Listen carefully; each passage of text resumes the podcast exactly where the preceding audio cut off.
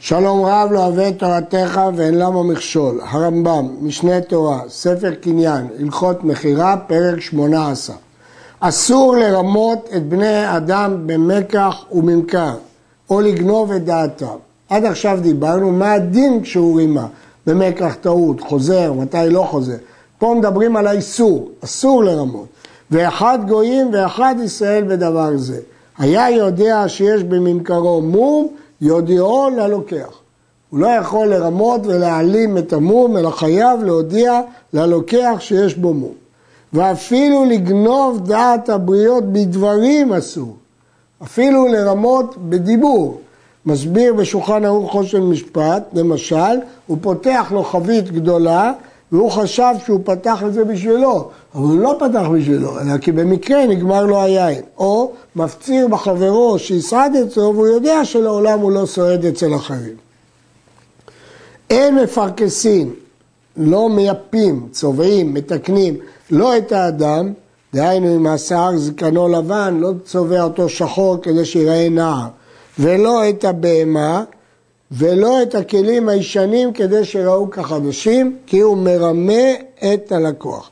הוא לא יכול להגיד, טוב, הקונה יכול לבדוק את זה בעצמו. לא, כי הוא גונב את דעתו, הוא מרמה אותו.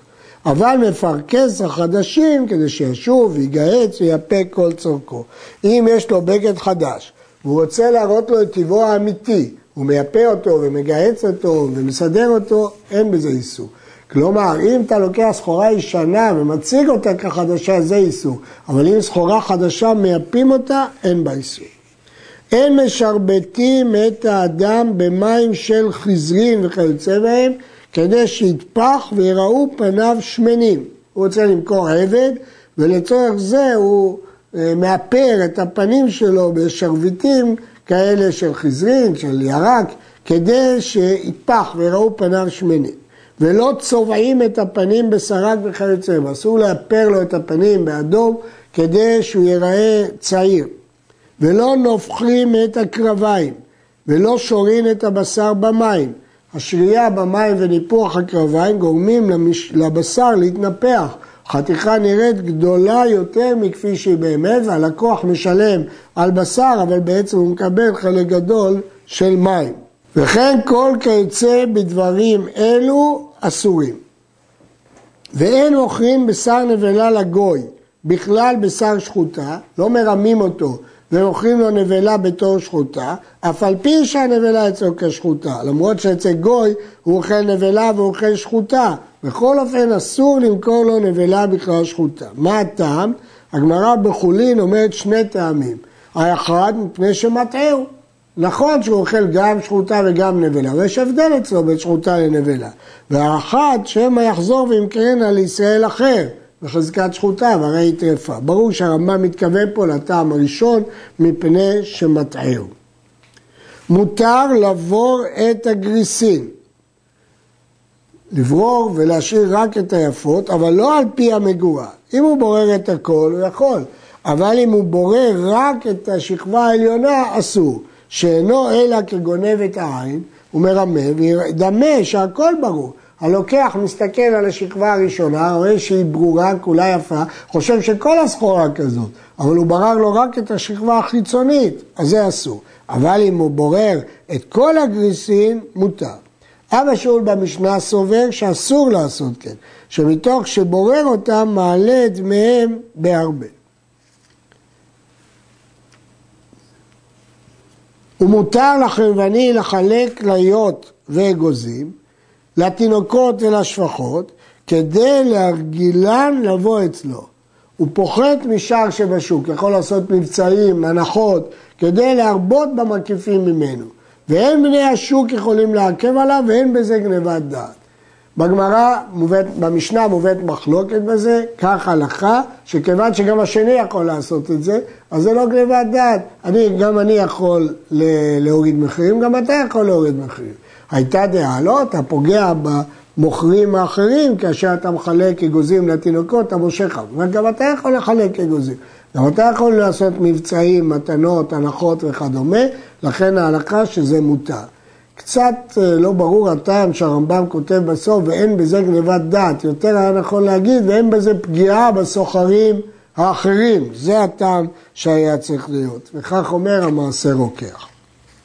אין מערבים פירות בפירות, אפילו חדשים בחדשים, ואין צריך לומר ישנים בחדשים, ואפילו הישנים ביוקר והחדשים בזול, מפני שהלוקח רוצה לישנה. ובכן, יש סחורה שהיא חדשה, אבל משדה אחת, וחדשה משדה אחרת, אסור לערב אותה. כי הקונה רוצה סחורה דווקא כזאת ולא כזאת, והוא מטעה אותו. ובוודאי שלא ישנים בחדשים, ואפילו שהישנים ביוקר והחדשים בזול, והוא מוכר לו בזול. כי יכול להיות שהלוקח רוצה לשומרם זמן רב, ולכן הוא קנה חדשים, לא המחיר אכפת לו. הוא רצה דבר שיכול לשמור הרבה זמן, אבל הוא יערב בו ישנים שהוא לא יכול לשמור הרבה זמן. ביין התירו לערב קשה ברק בין הגיטות בלבד, מפני שמשביחו. ביין התירו, כי הם תוססים זה עם זה ונעשים טעם אחד. אבל אחרי שעברו הגיטות, קולט כל אחד את רכו וטעמו, הוא לא משביח אותו אלא פוגם בו. ואם היה טעמו ניכר, מותר לערב בכל מקום. אם מי שטוען את היין יכול להבחין אם הוא חדש או ישן או מעורב, אין בעיה. שכל דבר ניכר טעמו, לוקח מרגיש בו, ולפיכך מותר לערב אותו. היו נוהגים שמי שקונה יין תואם, היה גם מקצוע כזה של אחד שהיה תואם את היין, ולכן היית יכול לטעום ולדעת שהערבתי פה קשה או רק, ישן וחדש, ולכן אין פה רמאות. אין מערבים מים ביין, ומי שנתערב לו מים בעינו, הוא לא ערב אלא יתערב לו, לא ימכרנו בחנות, אלא אם כן מודיעו. הוא מודיע לחנוני, תדע לך שהיין הזה מעורב בו מים. ולא לתגר אף על פי שמודיעו, לסוחר אסור, שמא ירמה בו אחרים. ומקום שנהגו להטיל מים ביין, יטיל, והוא שיהיה בין הגיטות. אם בייצור היין נוהגים לערב אחוז מסוים של מים, כמו שהיום נוהגים במקומות רבים, אז זה מותר. אבל דווקא בין הגיטות, מסביר המגיד משנה, כי בזמן הגיטות המים קולטים את טעם היין מתערבים, אבל אחר כך זה סתם מזיגה וזה אסור.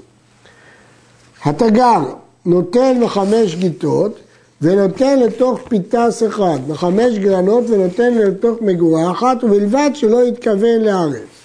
הסוחר הזה, הוא לא קונה מכמה חקלאים, אבל הוא רוצה לאחסן את זה יחד, הוא לא כל חקלאי יעשה לו כלי נפרד, הוא רוצה להכניס את הכל לחבית גדולה, לפיתס.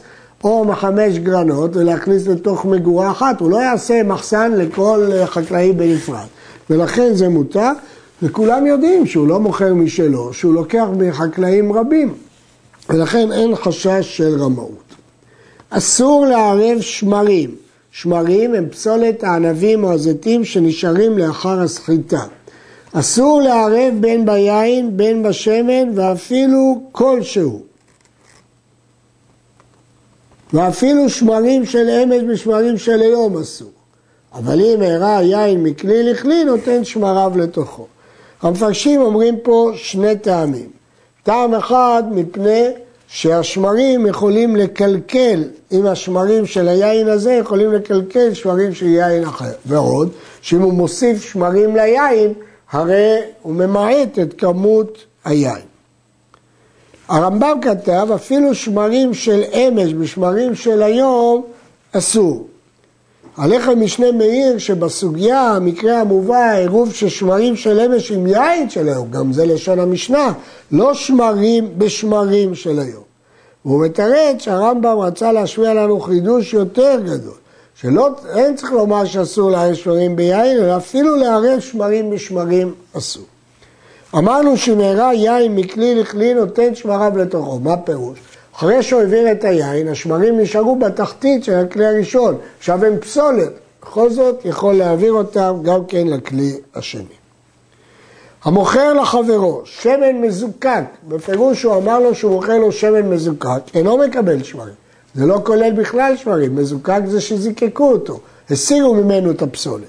מכר לו שמן סתם, הוא לא אמר לו שזה מזוקק, מקבל לוג ומחצה שמרים לכל מאה לוג. נהוג היה שלכל מאה לוג יש לוג ומחצה שמרים. הוא מקבל בשאר השמרים שמן עכור העולה למעלה על פני השמן יתר על השמרים הידועים באותו מקום. המשפט האחרון של הרמב"ם לא ברור. המשפט הראשון מובן, שסתם שמן כולל לא גומחת שמרים לכל מאה לוג.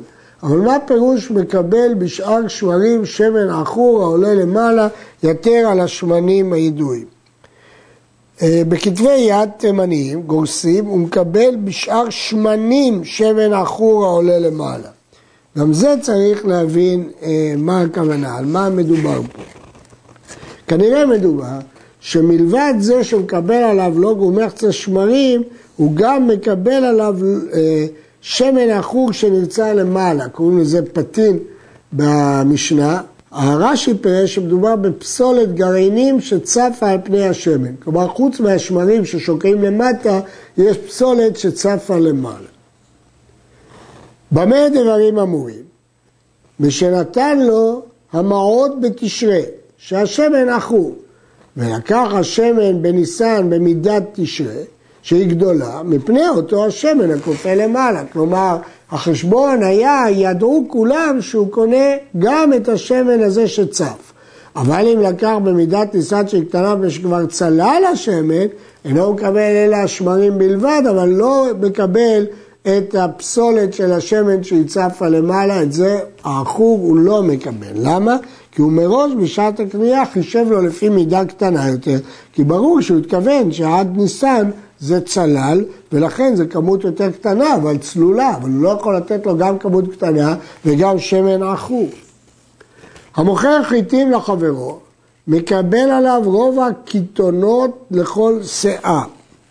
קיתונות הם קטנית, זה מין דומה לחיטים ודרכם דגן, אז זה דרכם להתערב בהם, אבל זה לא חיטים, אז הוא יקבל רבע קטנית לכל מאה. שעורים, מקבל עליו רוב הנשובות לכל שאה. נשובות זה אבק וקש. אז בחיטים רוב הקטנית לכל שאה, בשעורים רוב הנשובות לכל שאה. חדשים, מקבל עליו רוב האפרורית לשאה. תאני, רוב הכוונה רוב הקו. תאני מקבל עליו עשר מטלעות לכל מאה, עשרה אחוז בתולעים. מכר לו שאר פירות, מקבל עליו רוב הטינופות לכל שיער. נמצא בהם יתר על השיעורים האלה כלשהו, אם הפסולת יתרה על הכמות שהתירו חכמים שהיא מקובלת, ינפה את הכל וייתן לו פירות מנופים ובריאים שאין בהם כלום. המשנה אומרת, ולא את הרובע מלבד הוא מחזיר, אלא את הכל.